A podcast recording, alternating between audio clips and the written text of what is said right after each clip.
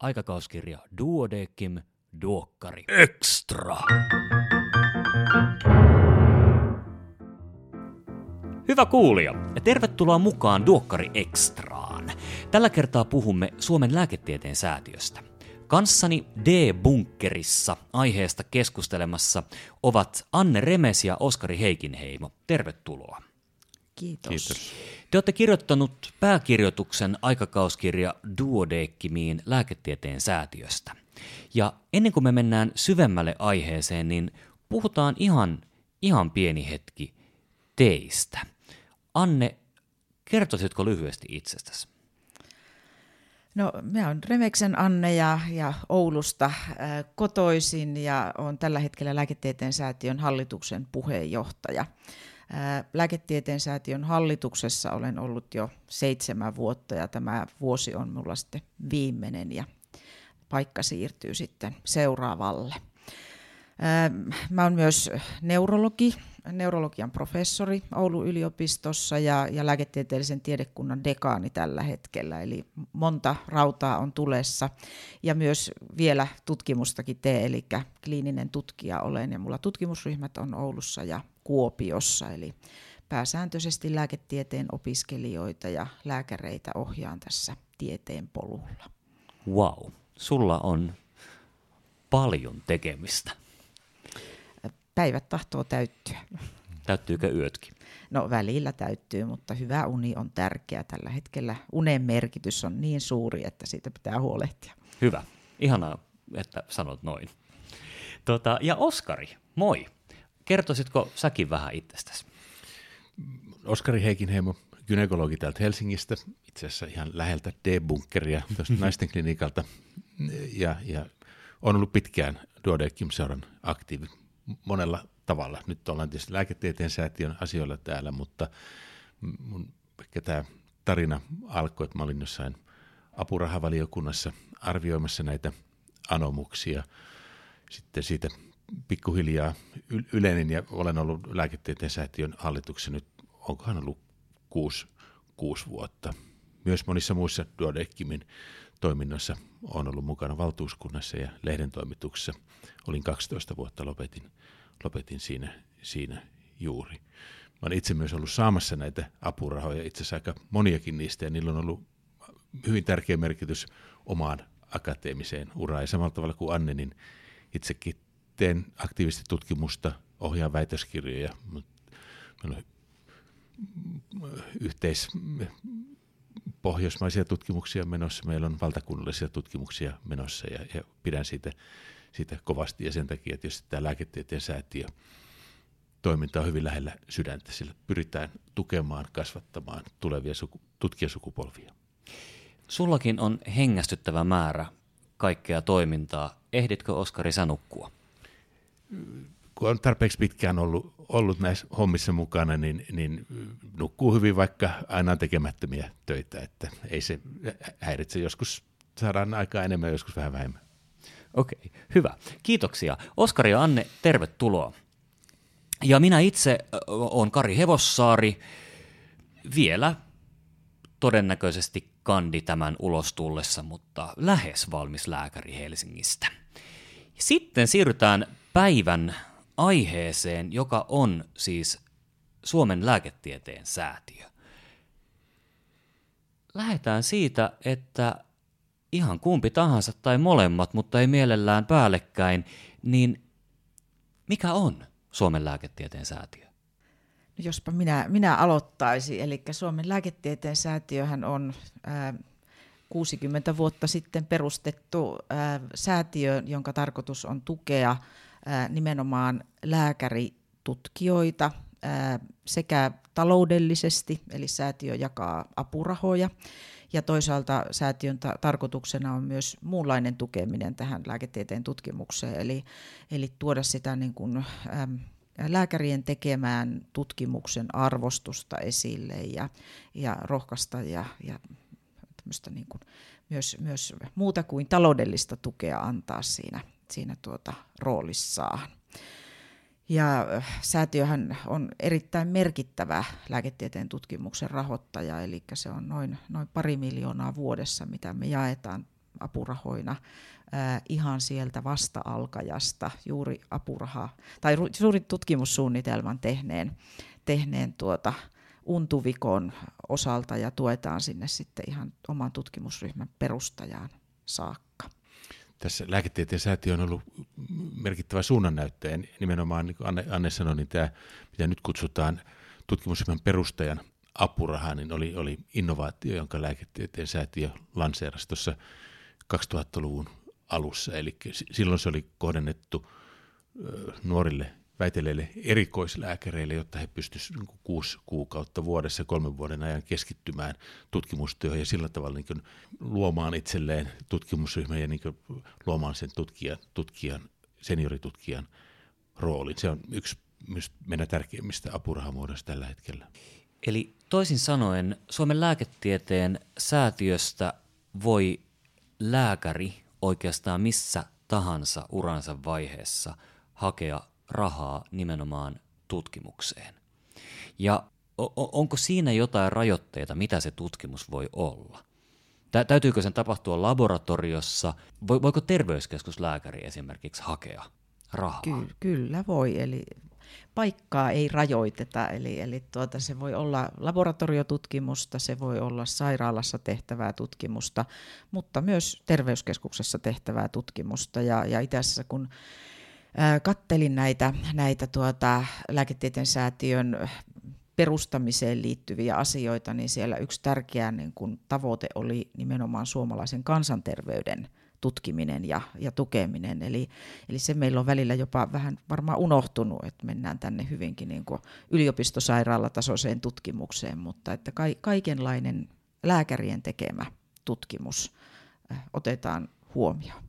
Ja e-, eikö ole niin, että nimenomaan kliininen tutkimus on se, mitä lääketieteen säätiö tukee? Ää, kyllä lääkäri voi tehdä ihan tämmöistä peruslaboratoriotutkimustakin, eli myös sitä tuetaan, Joo. mutta tänä päivänä puhutaan paljon siitä kliinisen tutkimuksen merkityksestä ja nimenomaan sen lääkärin työn ja tutkimuksen yhdistämisestä, mutta, mutta tosiaan se voi olla ihan tämmöistä labra, labratyötä, märkälabratyötä. Okei. No mä luulen, että märkälabratyöstä on, on varmaan ainakin jonkinlainen mielikuva suurimmalla osalla ihmisistä. Mutta mitä on kliininen tutkimus? No, kliininen tutkimus voi olla hyvin monenlaista. Se voi tietenkin olla ihan tämmöistä tutkimustrialia. Tehdään satunnaistettu kliininen tutkimus. Se, selvitetään esimerkiksi kahden eri vaihtoehtoisen hoidon vaikuttavuutta. Kliininen tutkimus voi myös olla myös rekisteritutkimusta, minun mielestä, mitä Suomessa hyvin paljon tehdään. Se voi olla erilaisten kohorttien seuraamista, joko ihan kliinistä seuraamista, niin seuraamista rekisterien avulla. Suomessa on erinomaisen hyvät mahdollisuudet tehdä kliinistä tutkimusta ja niitä työvälineitä on tulossa lisääntyvässä määrin lisää. Meillä on biopankkeja ollaan perustettu lukuisia ja niiden yhteen, yhteen liittymiä, ne erilaisia tietoaltaita. Eli voidaan yhdistelemällä sekä biologista materiaalia että meidän rekisteritietoja, kliinisiä tietoja. Siellä on alati paranevat mahdollisuudet tehdä myös kliinistä, kliinistä tutkimusta, jossa pyritään vastaamaan niin tietysti kliinisesti potilashoidollisesti relevantteihin tutkimuskysymyksiin. Voidaanko ennustaa vasteita, kuka sairastuu johonkin sairauteen, kuka reagoi edullisesti johonkin lääkehoitoon. Tutkimuskysymyksiä on loputtomasti. Eli voisiko ajatella sillä tavalla, että, että jos Labran puolella tehtävässä tutkimuksessa ollaan toisinaan aika useinkin tilanteessa, jossa mietitään, että kun tehdään näin, niin sitten ehkä käy näin ja tulevaisuudessa saattaa tapahtua näin, mutta kliinisessä tutkimuksessa on aina mukana oikeita potilaita ja oikeita käytössä olevia hoitokeinoja.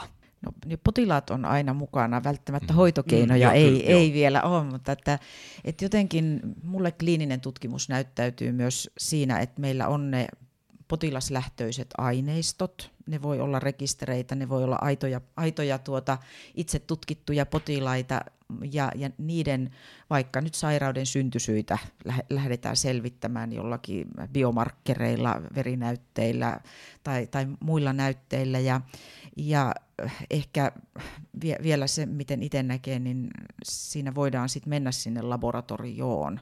Ja esimerkiksi omat ohjattavat lääkäritutkijat, niin he tekevät sekä sitä, sitä niin kuin potilaiden tutkimusta, he, he perehtyvät rekistereihin, mutta että kyllä ne käy siellä labrassakin pipetoimassa, että, että siinä, siinä saattaa olla joku tämmöinen biologisen tekijän tutkimus tai, tai geneettinen asia, jota sitten selvitetään, eli että, että lääkäri voi tehdä siinä niin kuin kliinisessä tutkimuksessa itse asiassa hyvinkin monenlaista Joo. työtä. Sitten palataan hetkeksi sinne säätiöön ja rahoihin. Jotta, jotta on, on rahaa, mitä jakaa, niin täytyy olla jonkinlainen keko, ke, ke, keko kahisevaa. Mistä lääketieteen säätiön rahat on tullut? Tai mistä ne tulee? Tuleeko niitä edelleenkin lisää? Kyllä, ja jatkuvasti niitä täytyy tulla lisää, mutta säätiö juhlii todella ensi vuonna 60-vuotista taivaltaan. Ennen kuin on tämmöinen pääoma saatu pystytettyä, niin se on vuosien ja vuosikymmenten prosessi, prosessi ollut. Samaan aikaan niin monet muutkin säätiöt on, on, on liikkeellä. erilaisia testamenttilahjoituksia halutaan moneen, moneen, moneen, moneen osoitteeseen ja niin ehkä siellä on semmoinen jatkuva, sanotaanko nyt positiivinen myös kilpailu, kilpailu menossa, että saataisiin tätä pääomaa kartutettua, josta sitten muodostuneita osinkoja, osinkoja jaetaan apurahojen muodossa. Se ei käy sormia napsauttamalla yön yli, vaan se on hyvin pitkäjänteistä työtä ja nyt on 60 vuotta tehty tätä työtä ja on, sen seurauksena on hyvää jaettavana vuosittain. Eli sinänsä Suomen lääketieteen säätiö on itsenäinen säätiö, joka ei, ei ole riippumainen valtion tai kuntien rahoituksesta. Juuri näin. näin. Ja jos vaikka tätä esimerkiksi joku vakavarainen kollega tai muu filantrooppi kuuntelee ja miettii, että mitä tällä kaikella teen sitten, kun aika minusta jättää, niin esimerkiksi Suomen lääketieteen säätiölle testamenttaaminen on varsin varteen otettava vaihtoehto. Erinomainen vaihtoehto. eli eli säätiö tosiaan, niin kuin kyllä meidän tavoitteena tällä hetkellä on, että me saataisiin näkyvyyttä, näkyvyyttä itsestämme esille ja näitä ennen kaikkea lahjoituksia, että kun katsoo sinne, sinne vuosien saattoon, niin Duodekimhan oli perustamassa lääketieteen säätiötä ja se pesämuna lähti sieltä, mutta, mutta taas ollaan saatu matkan varrella isoja, isoja tuota, lahjoituksia, joista sitten on tämmöiset omat ää, rahastonsa.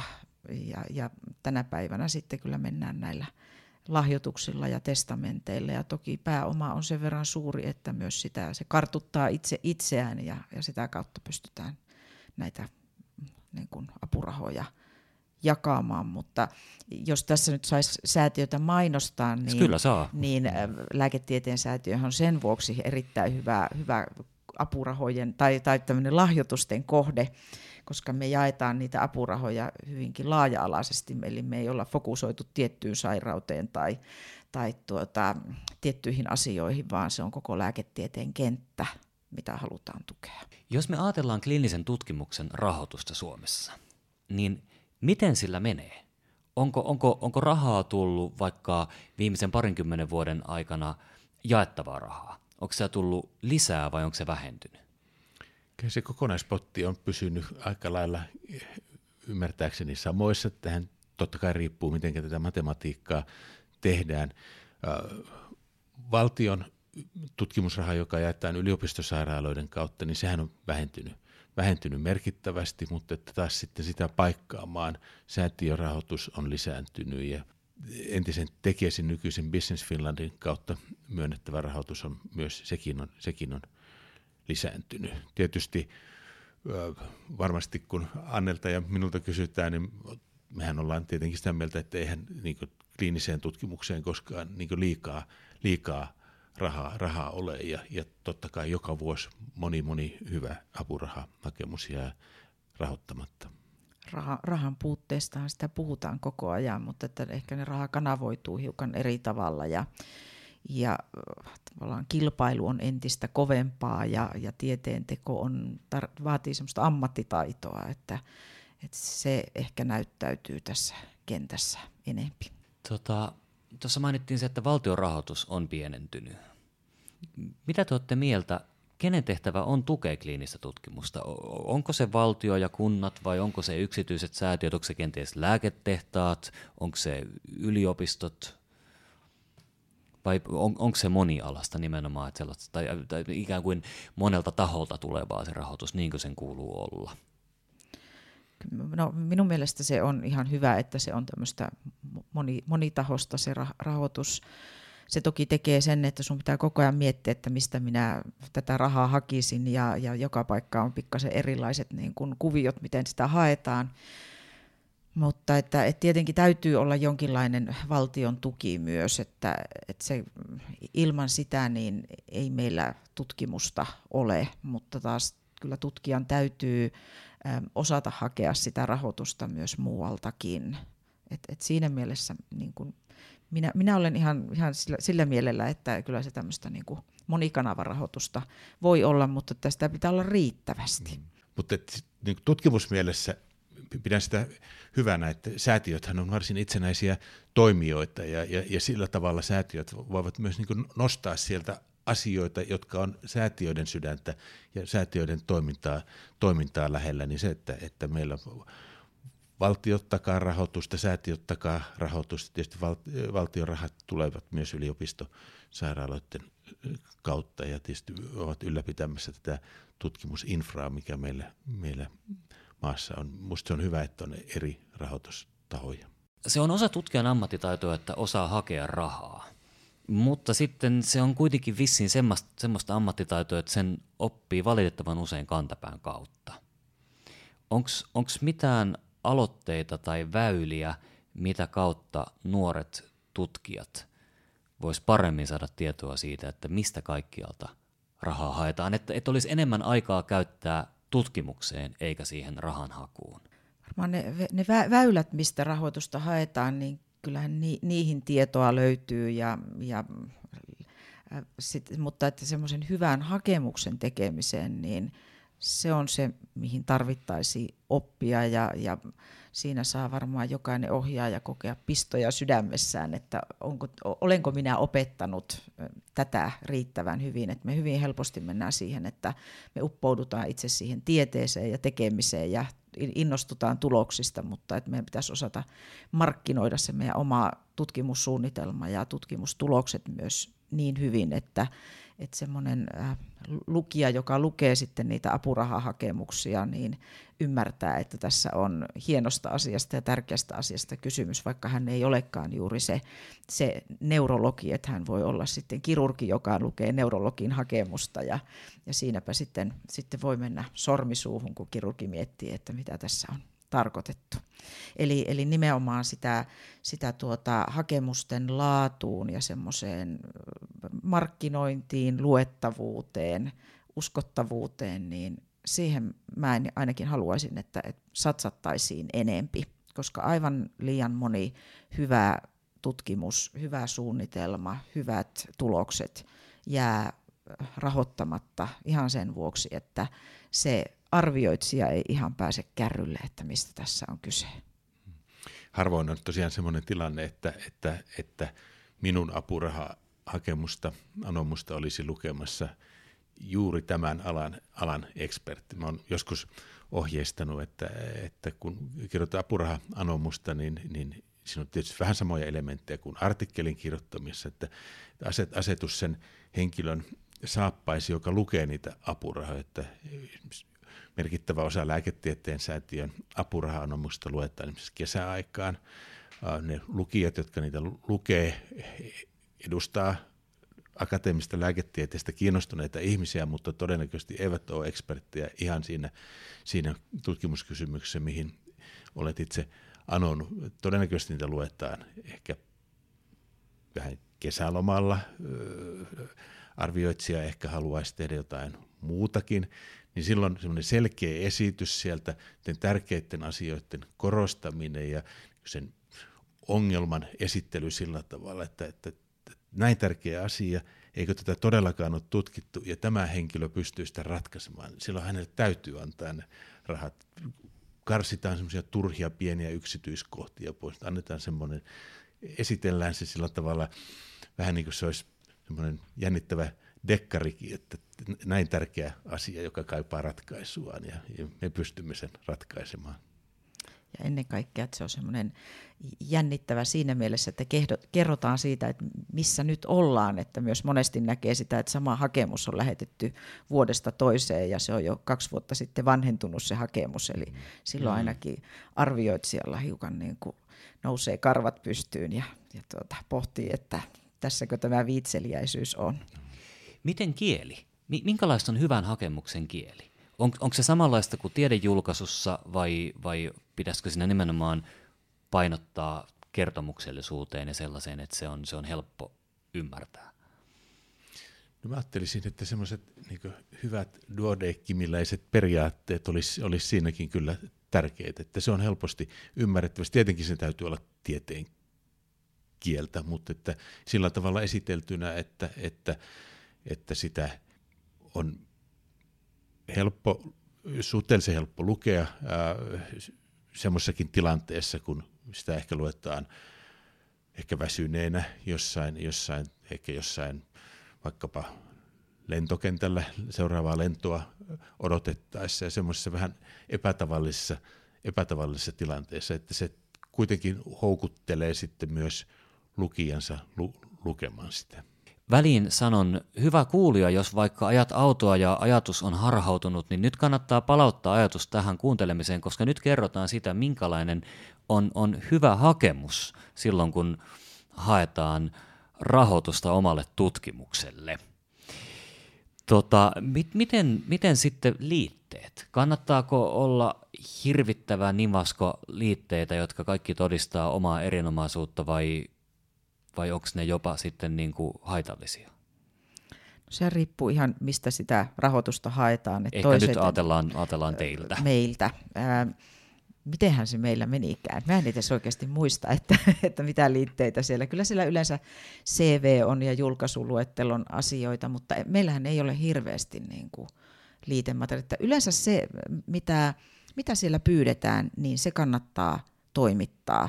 Ei yhtään enempää eikä vähempää. Eli te ihan tosissaan kirjoitatte ne ohjeet kyllä, hakemusten kyllä. tekemisistä ja niitä kannattaa noudattaa. Kyllä, nimenomaan. Että, että jos, jos se niin kun lähtee leviämään siitä tai jos jonkin, jokin liite jää pois, niin yleensä se on semmoinen dismeritti sillä kohtaa. Luulen, että, että lähes kaikki säätiöt on hyvin tarkkaan niin määritellyt sen, mitä siinä hakemuksessa täytyy, täytyy olla. Niiden ylittäminen käytännössä voi olla hyvin vaikeatakin ja, ja todellakin että sitä ei kannata yrittääkään tehdä. Että kannattaa tehdä just niin kuin siellä ohjeissa sanotaan, että ohjeiden rikkominen ja niin säätäminen, niin ne on varmaan yksi varmin tapa saada ärsytettyä sen niiden hakemusten arvioija. Se ei ole viisasta ärsyttää hakemuksen arvioijaa. Jos mennään apurahaa saada, niin ei kannata ärsyttää arvioijaa. Tota, mä, mä luulen, että nyt me on käsitelty sitä, minkälainen on hyvä hakemus. Ja hyvä kuulija, kannattaa kelata taaksepäin, jos tämä asia kiinnostaa ja miksei kiinnostaisi. Sitten me voitaisiin ehkä puhua vielä siitä, mistä me on jo puhuttu tämän podcastin alussa, mutta vielä kertauksen vuoksi, että ketkä kaikki voi hakea Suomen lääketieteen säätiöltä apurahaa? Ihan ensimmäisen vuoden lääketieteen opiskelijasta dosenttitasoiseen tutkijaan, mutta professorit älkööt vaivautuko. Professoreille me emme enää myönnä. He ovat liian konkareita ja kokeneita. Juuri näin. Ensimmäisen vuoden lääketieteen opiskelijasta ihan mihin saakka tahansa, kunhan ei ole professori. Ja nimensä mukaisesti niin ensimmäisen apurahan nimi onkin Eka-apuraha, joka nimenomaan myönnetään tutkimussuunnitelman, ei niinkään saavutusten, saavutusten perusteella. Summa ei ole suuri, mutta me numerisesti jaetaan, jaetaan hyvin paljon näitä eka, eka-apurahoja, joilla pyritään tietenkin kannustamaan ja saamaan, saamaan nuori, nuori tutkija liikkeelle. Ja teillä tosiaan teillä on useita näitä eri kategorioita, joiden alla apurahoja myönnetään. Täytyykö hakijan itse tietää, mistä kategoriasta hän hakee, vai haetaanko samalla hakemuksella kaikkiin ja sitten säätiössä päätetään, että minkälainen apuraha myönnetään? Kyllä, kyllä hakijan pitää tietää, mitä hän hakee, eli se, se täytyy siellä ruksia ja sitä kautta sitten polku lähtee liikkeelle. Että, että haluatko sinä tämmöistä henkilökohtaista pienempää vai otatko sitten tutkijakuukausia tai, tai oletko palaamassa ulkomailta ja haluat perustaa tutkimusryhmän Suomeen. Eli se on se sinun oman, oman urapolun, tutkija-urapolun kohdalle sopiva rahoitus. Eli ykkösen opiskelija, vaikka on tosi varma omasta ideasta ja tietää, että täällä tulee Nobeli, niin ei kannata vielä hakea sitä tutkimusryhmän perustamisapurahaa. En lähtisi riskeeraamaan siinä vaiheessa. Hyvä, hienoa. Tota, onko haku aina päällä vai pitääkö olla päivämäärien suhteen tarkkana hakijan? Tarkkana täytyy aina tutkijan olla, eli lääketieteen säätiön apurahat on haettavissa aina siellä loppu, loppukeväällä toukokuussa. Kannattaa seurata tietenkin eh, netti, nettisivustoamme. Ja, ja, ja se nettisivustohan on ihan... Lääketieteen säätiön ja Duodeckimin kautta Joo. löytyy myös. Niin, anteeksi keskeytin. Nettisivustoa kannattaa seurata. Siellä on tietenkin aina vuosittain julkistaa nämä tarkat, tarkat hakuajankohdat. Siellä toukokuun lopussa ne vuodesta toiseen aina ovat. Eli toisin sanoen yksi haku vuodessa. Kyllä. Aivan. Ja loppukeväästä. Toukokuu käytännössä on, on se hakukuukausi ja tyypillisesti tutkijahan jättää hakemuksensa aina viime tingassa, eli, eli tuota, sitäkin ehkä kannattaisi opetella, että joskus ne nämä, nämä järjestelmät voi jopa tukkiutua viime tuntien aikana, mutta Aivan. onneksi säätiöllä nyt ei ole sitä ongelmaa viime vuosina ollut. Onko tämä myös sama, että veroilmoituksenkin voi jättää joskus vähän aikaisemmin? Kyllä, ju, mm. just sama niin kuin, kuvio. Entä tenttiin luku? Voiko sen tehdä ennen viimeistä iltaa? No jos tehokkaasti lukee, niin kyllä kai se silloin viimeisenä iltanakin vielä menee. Tai itse asiassa eikö se opiskelu ole sitä jatkuvaa oppimista, eli, eli tenttilukuhan on vähän semmoinen vielä niin kuin, vaan viimeinen silaus. Niin, että jos on hyvin opiskellut, niin tenttiin ei tarvitse edes lukea, koska sen on oppinut matkan varrella. Kyllä. Puhutaan vielä vähän tämmöisestä, että tota, mikä ihme on tutkijaportti? Tutkijaportti on, on uusinta uutta, jota olemme lanseeraamassa osana tätä 60-vuotisjuhlaa. Tutkijaporttiin on tarkoitus koota erilaista tutkimustyötä palvelevia apuvälineitä, kursseja, väitöskirjat, työntekijöille, ehkä statistiikkaa, siellä voisi olla, siellä voisi olla jopa kurssia purhahakemuksen laatimisesta, artikkelin kirjoittamisesta, mutta myös apuvälineitä myös tutkimustyön ohjaajille, esimerkiksi ohjeita erilaisten tutkimusta varten tarvittavien viranomaislupien hakemisesta. Projekti, jota olemme tekemässä yhdessä Duodecimin koulutus, koulutustoimiston ja muiden lääketieteellistä tutkimusta tukevien säätiöiden kanssa. Se on vielä syntyvaiheessa, mutta toivomme, että vuoden päästä meillä olisi jo valmista, valmista esiteltävää ja, ja konkretiaa, konkretiaa enemmän. Duodecimilla on pitkään ollut syväriportti. Tässä mennään sitten askel, askel jo eteenpäin. Palvellaan väitöskirjatyötä tekeviä sitä ohjaavia tutkijoita. Ja sillä tavalla, että, että kaikki Suomessa näitä asioita tekevät pääsisivät myös osallistumaan samoista korkeatasoista kursseista ja niin saman tiedon ääreen ja, ja mikäpä sopii paremmin Duodeckimin ja lääketieteen säätiön yhdessä toteutettavaksi projektiksi kuin tämmöinen tutkijaportti. Tähän kuulostaa ihan hirveän hyvältä ja nyt, nyt kun sä puhut näistä asioista ääneen, niin tuntuu kummalta, että semmoista ei vielä ole. Mutta tutkijaporttia siis jäämme odottamaan. Nyt ollaan alkuvuodessa 2020 ja toivomme siis, että noin vuoden kuluessa olisi tutkijaportti olemassa, josta aloittelevat, mutta myös pidemmälläkin olevat tutkijat saa apua. Näin on. Entäpä, mikä on kliinisen tutkimuksen aloite? Aa, kliinisen tutkimuksen aloite oli tämmöinen äh, yli 30 eri toimijaa äh, tekivät, tekivät tämmöisen kannanoton tai aloitteen. Siinä oli mukana yliopistoja, sairaanhoitopiirejä, säätiöitä ja toimitimme sen äh, eduskuntaan uusille eduskuntaryhmille tuossa viime keväänä. Ja, ja siinä tarkoituksena oli, oli että, että tuodaan tietoisuuteen tätä kliinisen tutkimuksen, kliinisen lääketieteen tutkimuksen merkitystä ja toisaalta tietenkin sitä, sitä mutkikasta rahoitusta ja, ja vähenevää rahoitusta kliinisen tutkimuksen osalta, että, että meidän päättäjät ymmärtäisivät, että Suomessa täytyy tehdä myös omaa kliinistä lääketieteen tutkimusta, että meidän, meidän lääketieteen taso säilyy hyvänä ja meidän osaaminen säilyy niin kuin korkeatasoisena. Tuntuko siltä, että päättäjät kuunteli? Päättäjät kaikki olivat erittäin myötämielisiä tälle, tälle tuota, ää, niin kuin tässä tilaisuudessa ja kiittelivät ja aikoivat viedä asiaa eteenpäin. Toivottavasti niin kuin myös tämä toteutuu ja, ja tuota, asiaa viedään siellä todella eteenpäin. Hyvä. Anne ja Oskari, kiitoksia. Minulle ainakin on selvinnyt paljon enemmän siitä, mikä on Suomen lääketieteen säätiö ja, ja mitä se tekee ja ketkä sieltä voi hakea rahaa. Aivan kaikki lääketieteilijät ykkösvuosikurssilaisesta dosenttiin saakka, mutta professorit eivät enää saa. Mutta eli toisin sanoen Suomen lääketieteen säätiö pyrkii omalta osaltaan pitämään huolen siitä, että kliinistä ja muutakin lääketieteellistä tutkimusta Suomessa voidaan tehdä edelleenkin korkeatasoisesti. Ja hakuaika oli toukokuun lopulla.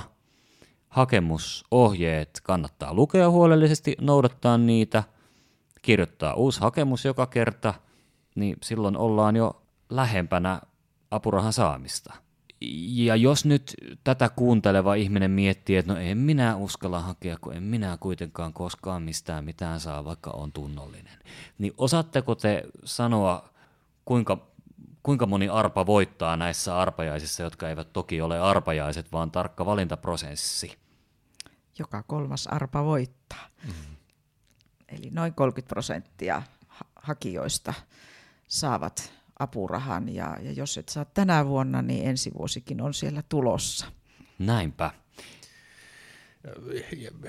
Enkä ehkä Kari haluaisi sitä noin pessimistisesti nähdä. Ehkä se tähän tutkijan urapolkuun myös liittyy se, että, että aika useasti tulee niitä pettymyksiä, pääsääntöisesti apuraha-anomuksia ei hyväksytä ja artikkeleidenkin kanssa joskus joutuu monta kertaa jumppaamaan, mutta se on osa sitä, osa sitä osa sitä työtä ja, ja, ja, ja se, semmoista, semmoista tutkijaa, joka kaikki apuraha-anomukset rahoitettaisiin tai kaikki julkaisut menis niin kuin helposti läpi, niin ei semmoista tutkijaa taida ollakaan. Näin on, että kyllä sitä monta mutkaa on siinä matkassa, mutta että itse asiassa apurahan äh, hakeminen ja sen hakemuksen tekeminen, niin se on vähän niin kuin päivittäisit sitä omaa tutkimusta mm. myös, että, että sä oot jostakin lähtenyt ja jossakin pisteessä ollaan ja siinä mm. tilanteessa on hyvä katsoa, että kuinka hienoja asioita on jo saavutettu ja mikä olisi se seuraava askel sitten eteenpäin.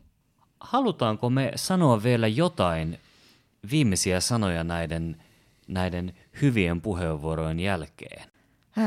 Muistakaa, että niin kun lääkärinäkin tutkimus on tärkeää ja tutkimus on, on hauskaa ja, ja sen täytyy olla mielenkiintoista ja siinä kokee semmoisia aha-elämyksiä ja flow-tilan tunteita. Ja Suomi tarvitsee lääketieteen osaajia ja, ja tekijöitä ja sen takia minusta on suorastaan kunnia-asia olla mukana lääketieteen säätiön toiminnassa, joka, joka on sitten jatkuvasti kasvattamassa näitä tekijöitä ja turvaamassa, että meidän maassa, meissä, maassa on lääketieteen tekijöitä nyt ja tulevaisuudessakin. Mahtavaa. Kohti parempaa lääketiedettä. Anne Oskari, kiitoksia, että olitte täällä puhumassa. Kiitos. Kiitos, Kari. Ja hyvät kuulijat, voikaa oikein hyvin. Moikka!